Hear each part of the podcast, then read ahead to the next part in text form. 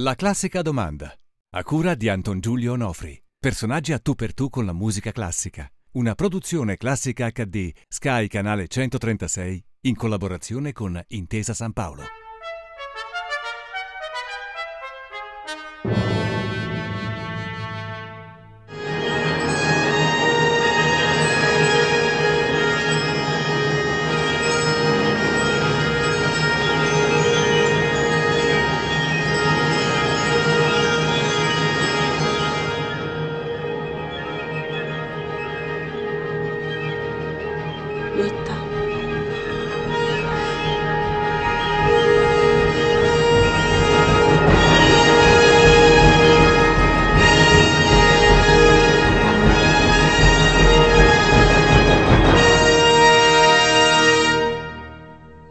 Guadagnino, ospite della classica domanda. Lo chiediamo a tutti, eh, anche lei si faccia un autoritratto in 30 secondi.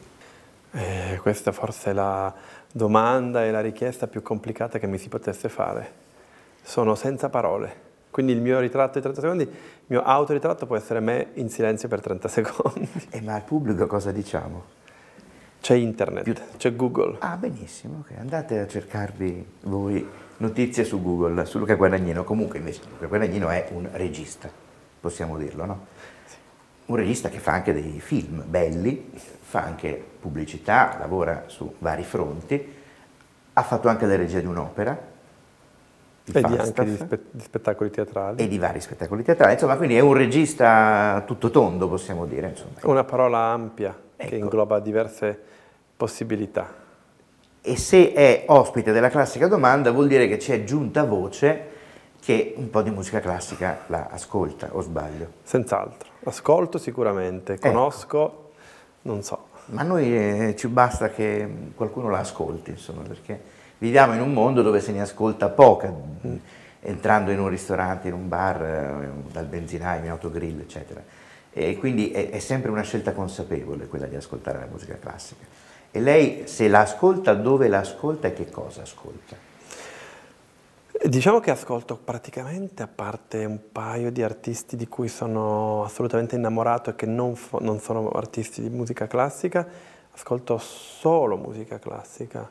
Quando ho bisogno di lavorare, quando ho bisogno di, di riposare, di concentrarmi, è una, è- è una cosa che ho capito di me stesso, che per me è assolutamente terapeutico in- e, mi produce eh, una concentrazione che è- ho necessità di trovare per- nel momento in cui ho bisogno di riflettere su qualcosa.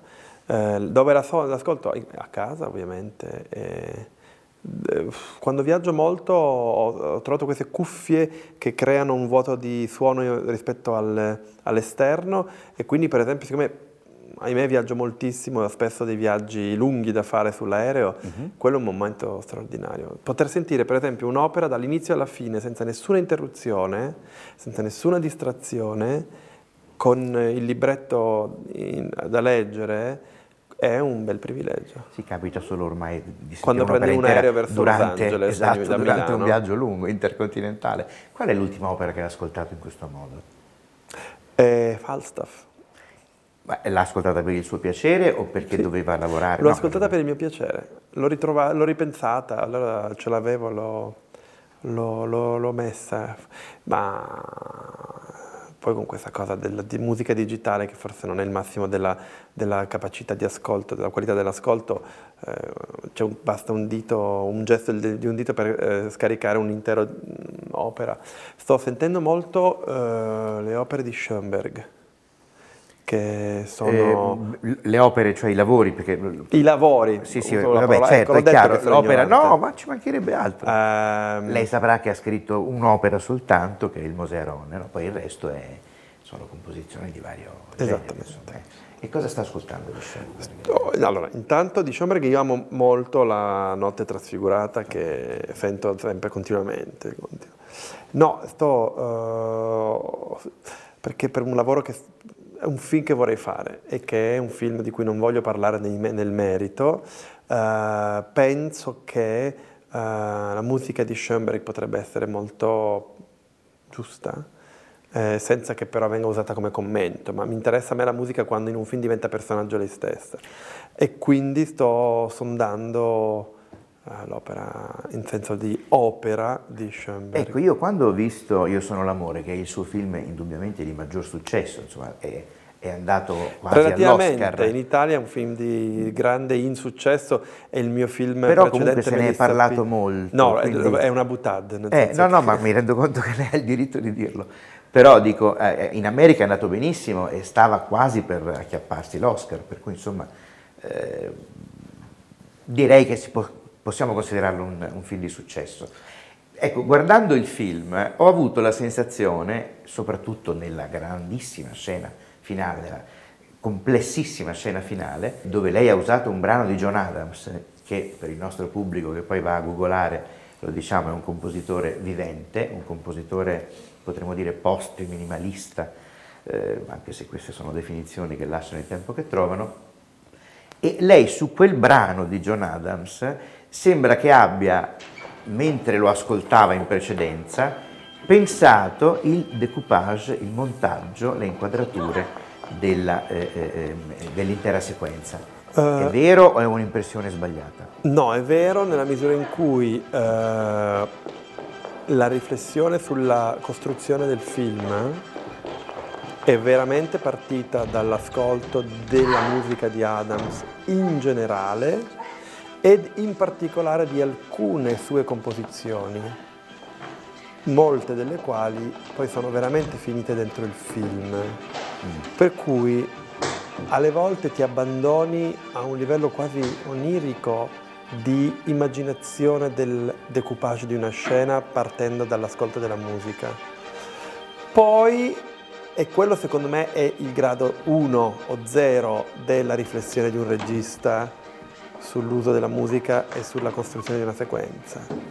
Mi sono accorto nel tempo che quello è un processo, un passaggio attraverso il quale diversi gradi di evoluzione di questo atto di pensiero portano, a mio avviso, alla cosa più importante che dovrebbe esistere nella pratica eh, della messa in scena, e cioè all'intuizione immediata, quasi eh, direi eh, di eh, macchina da preda dello spazio partendo appunto da queste riflessioni che sono nate con la musica. Quindi, quando ho girato la scena a cui lei fa riferimento, che è l'addio di Marecchia alla famiglia, sapevo che avrei usato quel brano di Harmon Lear, non so se la pronuncio bene, ma non stavo sostanzialmente applicando una lista di inquadrature che era stata cos- precostituita in maniera fredda, ma ricordavo ogni passaggio di quel brano e a quel punto le due attrici sopra, la- nella stanza di sopra, gli altri attori giù, la spazialità della villa Necchi dove giravamo, i costumi, la luce, tutti questi elementi sono diventati tutti insieme la parte visiva di una parte sonora che rimbombava nella mia testa. Ok, ma E questo che... per me è proprio, è, secondo me, mm, u- un processo creativo che appartiene dentro di me a una maturazione personale su cosa significa il mio mestiere e in particolar modo rispetto a come io sono fatto. Quindi è stata un'epifania.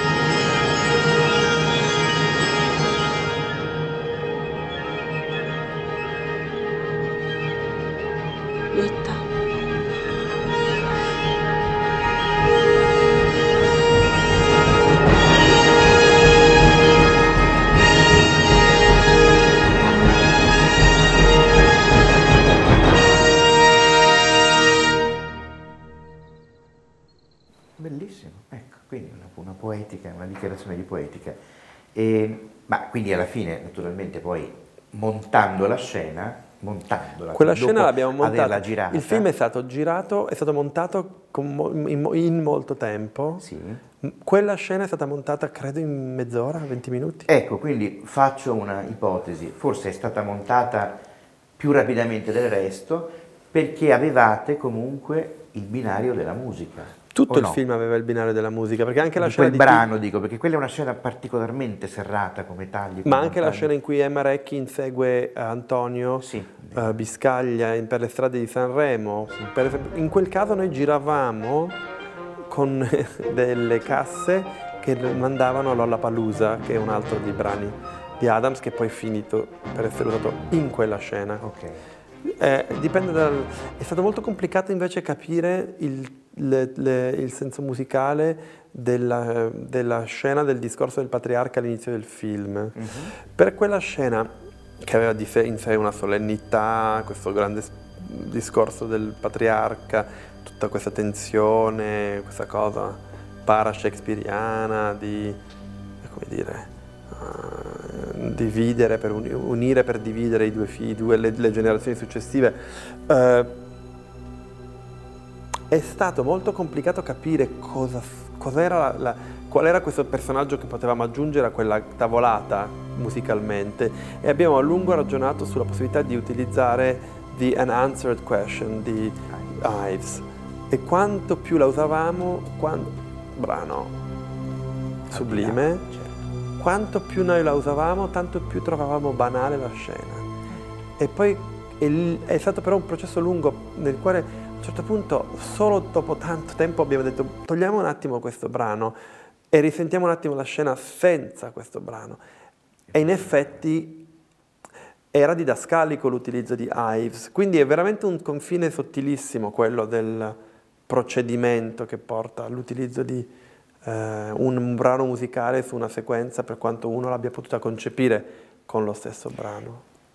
un grandissimo regista, insomma, Stanley Kubrick, eh, diceva questa cosa, insomma, che è abbastanza famosa, una sua dichiarazione, eh, dice perché avendo a disposizione i più grandi compositori del passato, perché dovrei pagare qualcuno per comporre una colonna sonora eh, nuova. Di rimando c'era un grandissimo autore di colonne sonore, Bernard Herrmann, che è, lo diciamo sempre per il nostro pubblico, ha fatto le colonne sonore per Hitchcock, per eh, Truffaut e per, per Marty Scorsese, la sua ultima eh, colonna sonora è stata Taxi Driver, invece diceva che usare la musica classica eh, nei film era come spargere sulla pellicola una glassa di cioccolata. E, mh, lei cosa pensa di queste due posizioni? Forse un po' estreme, ma però da regista lei come... Ho un'ammirazione sconfinata nei confronti di Bernard Herrmann e diciamo che la- il suo lavoro per Hitchcock in particolare è stato ed è uh, seminale per me. Eh, penso però che quella di Herrmann sia una dichiarazione piuttosto cialtrona. Lui portava l'acqua al suo E mulino. aggiungo che, e qui diventerò impopolare tra i miei colleghi col- compositori di colonne sonore, Bene. ritengo che non solo Kubrick avesse assolutamente ragione e che questa è una delle battaglie che io conduco in generale nel fare un film, cioè avere la libertà di non usare un autore di colonna sonora, uh, ma che Kubrick alla sua frase doveva aggiungere ineguagliabile sa- è un repertorio rispetto ad una musica composta per un film date per di più le tempistiche e i budget economici allocati per fare quella colonna sonora. Perché se io utilizzo il quinto movimento di una sinfonia X di Mahler e la faccio anche suonare a una cattiva orchestra, certo è che il monte di eh, lavoro intellettuale che c'è dietro quel brano di musica non è paragonabile alla composizione di una eh, melodia eh, tematica di anche un grandissimo compositore di colonne sonore che la fa eseguire dalla London Symphony Orchestra. Cioè, per me, cioè proprio è imparagonabile. Infatti, sono sempre molto deluso dall'uso della musica nei film ed è sempre per me poco affascinante. Poi, certo, faccio un esempio, l'inizio dell'ultimo imperatore con quella musica di David Byrne e tutto il tema di quello stesso film composto da Sakamoto è sempre straordinario per me da guardare, ma ritengo che appartengono più ad una questione di incontro, cioè il matrimonio tra Bertolucci e Sakamoto David Byrne, esatto. il matrimonio tra Bernard Herrmann e Hitchcock, il matrimonio tra, tra Tim Burton e Danny Elfman. Questo tipo di incontri producono, mm, mm, possono produrre qualcosa che appartiene di diritto alla cultura popolare. Steven Spielberg e John Williams. Spielberg e John Williams. È un genere di uh, unione che io per personalità non credo di essere in grado di sostenere, sinceramente. Ci sono dei periodi, visto che prima abbiamo parlato di vastità di repertorio della musica classica, cinque secoli praticamente. Ci sono dei periodi che lei predilige? No, io non ho la preparazione per poter determinare una predilizione per periodi. Mm. Certo è che la mia formazione è quella della musica occidentale. Per esempio, non posso dire nulla perché non la conosco per niente della musica cinese o eh, sì, giapponese. Infatti parliamo della nostra eh, cultura musicale. Certo. In questo senso diciamo che allora se ci dobbiamo porre dei limiti, il limite è il canone occidentale. Ecco, no, no, infatti noi siamo, eh, ci teniamo dentro quel canone lì. Detto questo, uh, no, io sono molto curioso. Mm. Cioè, voglio dire, io amo ascoltare Didone ed Enea di Purcell tanto quanto mi può uh, creare entusiasmo ascoltare Puccini. Certo. Eh, e non, non ho, ho, cominciato a, darmi un anche per conversazioni con persone che ne sanno molto di più, eh, e alle quali con curiosità chiedo di spiegarmi, ho cominciato a darmi un po' di disciplina e di controllare, di, senti, comprare o di sentire una stessa cosa di condotta da un, diversi maestri diversi, in diverse epoche del Novecento e ogni tanto mi rendo conto che una cosa suona meglio di un'altra. Ah. Però è proprio una questione, io sono un principiante assoluto da questo punto ecco, di vista. Ecco, allora da principiante, che però mi sembra già un po' avanti nel cammino della, Seconda de, elementare, seconda media. Ecco, già siamo in seconda media, ecco. Siccome quando mi fanno le domande a me, mi dicono sì, mi piacerebbe tanto però conoscere la musica classica, però mi spaventa il fatto che non so da dove cominciare. Lei che consiglio darebbe? Um, da dove cominciare? Intanto abbonarsi a classica e non è pubblicità questa. Non è pubblicità. Lo dico sinceramente, nel senso che fai quello. Uh, buh, andando a, andare, andare in una, se hai un teatro in una città, e abbonarti a una stagione sinfonica? O anche lirica. O lirica? No? Eh, certo. O anche uh, cameristica, perché cameristica, la musica è bella tutta. No? Cioè, frequentare un luogo in cui la musica si suona dal vivo e dove all'interno di un calendario di quanti saranno 20 appuntamenti in un anno, che sono chiaramente una proposta per una cittadinanza, eh, cominciare a vedere dove la curiosità va. Io direi seguire la propria curiosità. La mia curiosità è nata, per esempio, quando io andai a, senti- a vedere la Ida al, al, Massimo, che poi era il Politeama di Palermo, sì. a oh, dieci anni.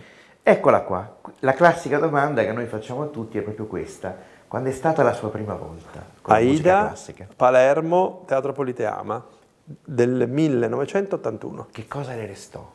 Di più. Di beh, beh, perché la Ida è anche un'opera molto scenografica, quindi ne avrà visti di egiziani di profilo, dorati, sì, sfingi, sì, piramidi. Sì, ho delle immagini mentali molto chiare di quella cosa che probabilmente sono poi il frutto di una mia elaborazione.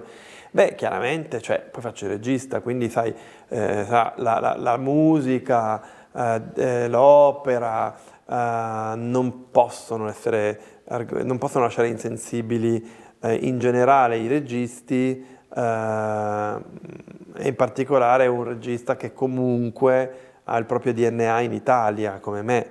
Certo. Eh, eh, beh, ricordo l'impatto, l'impatto, l'impatto ricordo l'impatto musicale. Eh, non, ho, non ho, mai veramente creduto nella regia di, d'opera. Che, ah. E dico una cosa paradossale. Eh, perché ho sempre... Ne farà altre però magari, eh, sì. perché, perché, perché, ho sempre visto l'effetto finto, no? nel senso io proprio sono cineasta. D'altro canto però ho imparato a capire appunto cosa significa nella, nell'accezione più squisita e sofisticata e mm, diciamo che lascia il segno per sempre una vera regia di opera lirica, quando anni dopo uh, si parla di 15, 15 anni dopo, uh-huh. ho guardato uh, le, il ring messo in scena a Bayreuth da uh, Chéreau. Il compianto, ahimè, Patrice Chéreau. Esattamente. E, que- e lì appunto ho capito il meccanismo, meccanismo, sì, anche il meccanismo, perché è bella la parola meccanismo, il meccanismo intellettuale di una vera, autentica forma di regia, di opera. E ricordo che uh, Pippo del Bono non se ne avrà male perché gliel'ho raccontato pure a lui, ma io, uh, un paio d'anni prima di girare Io sono l'amore, prima di offrire il ruolo di Tancredi a Pippo, uh-huh. avevo pensato proprio a Cherot. E dopo grandi intercessioni di, di, vari, di vario grado, riuscii a incontrarlo e parlammo di questo film e lui mi disse subito che non se ne parlava, non era possibile per lui pensare anche solo di leggere il copione, ah. perché avrebbe debuttato alla Scala un anno e mezzo dopo Tristano. col Tristano sì. e che, che quindi, lei ha visto immagino poi. Esattamente, ci arrivavo. E appunto eh, mi diceva che lui aveva sempre procrastinato il momento di fare il Tristano perché non si sentiva ancora pronto, non provava ancora, non pensava di avere la profondità necessaria per mettere in scena il Tristano. Tutta questa chiacchiera che, che avemmo fu straordinaria per me, una lezione assoluta di regia poi, due anni dopo, andai a vedere, era il 28 dicembre, la replica del 28 dicembre, andai a vedere proprio il Tristano e rimasi, rimasi coincidenza, veramente... anche io ero in sala ah. quel giorno. Beh, una delle cose più belle che abbia mai visto. Una delle cose più belle mai viste mai in un teatro. teatro sì una cosa straordinaria alla quale io torno continuamente con il mio DVD, anche sì. se Scero stesso mi disse l'opera si vede a teatro, Ovvio. la ripresa dell'opera è un abominio, condivido, sì, però che cambia, perché, la, perché, è una questione di posizione. Detto questo, uh, quell'opera, quella messa in scena, quella Waltraud Mayer, devo dire che la figura artistica, performativa che mi ha più sconvolto negli ultimi tempi, a parte coloro con cui ho già lavorato, uh-huh. è proprio la Mayer, che è non lo so, straordinaria. Secondo me lei sarebbe una grandissima interprete di un film e non è escluso che non riesca a scrivere una parte per lei. Il problema è che queste cantanti hanno dei, dei, delle, dei piani annuali di lavoro che sono fitti di repliche, però ci siamo riusciti con Maria Paiato che aveva mille repliche, mille prove, chissà, magari anche con lei. Comunque è una lettera d'amore per la Maier, questo quello che sto dicendo adesso. Comunque, finiamo adesso invece con l'ultimissima domanda. Eh, le, le dirò un nome e lei dirà quello che vuole. Luchino Visconti. Eh, Luchino Visconti. Non è un caso che, naturalmente, no? Perché le ho detto Luchino Visconti? Perché sia un regista di cinema e sia ma... uno che ha lasciato, purtroppo non abbiamo molte testimonianze filmate, ma ha lasciato nella regia. Ho una, ho una cosa da dire su Luchino Visconti. È quella che volevamo sapere. Senza eredi. Questa è l'affermazione che posso fare. Ma tutti i grandi registi in effetti non, sono, non lasciano eredi. Se seguaci, lei pensa a Kubrick, chi è l'erede di Kubrick? Tutti, tutti corrono a cercare di esserlo. Penso a un regista come P.T. Anderson che tenta sempre di rifare un nuovo film come potrebbe fare Kubrick o a Quaron. Nessuno in effetti è il suo erede. John Ford, non, non, ness- i grandi non lasciano eredi secondo me. E Lucchino Visconti è senza eredi. Quindi in attesa di sapere chi, sarà, chi non sarà il suo erede e con l'augurio di fare presto questo film con Walter Meyer, io la ringrazio e la saluto di questa conversazione molto piacevole Grazie che spero le abbia dato degli stimoli per andare ad ascoltare altre cose. Senz'altro. E noi ci salutiamo per la prossima puntata della Classica Domanda. La Classica Domanda, a cura di Anton Giulio Onofri. Personaggi a tu per tu con la musica classica. Una produzione classica HD, Sky Canale 136, in collaborazione con Intesa San Paolo.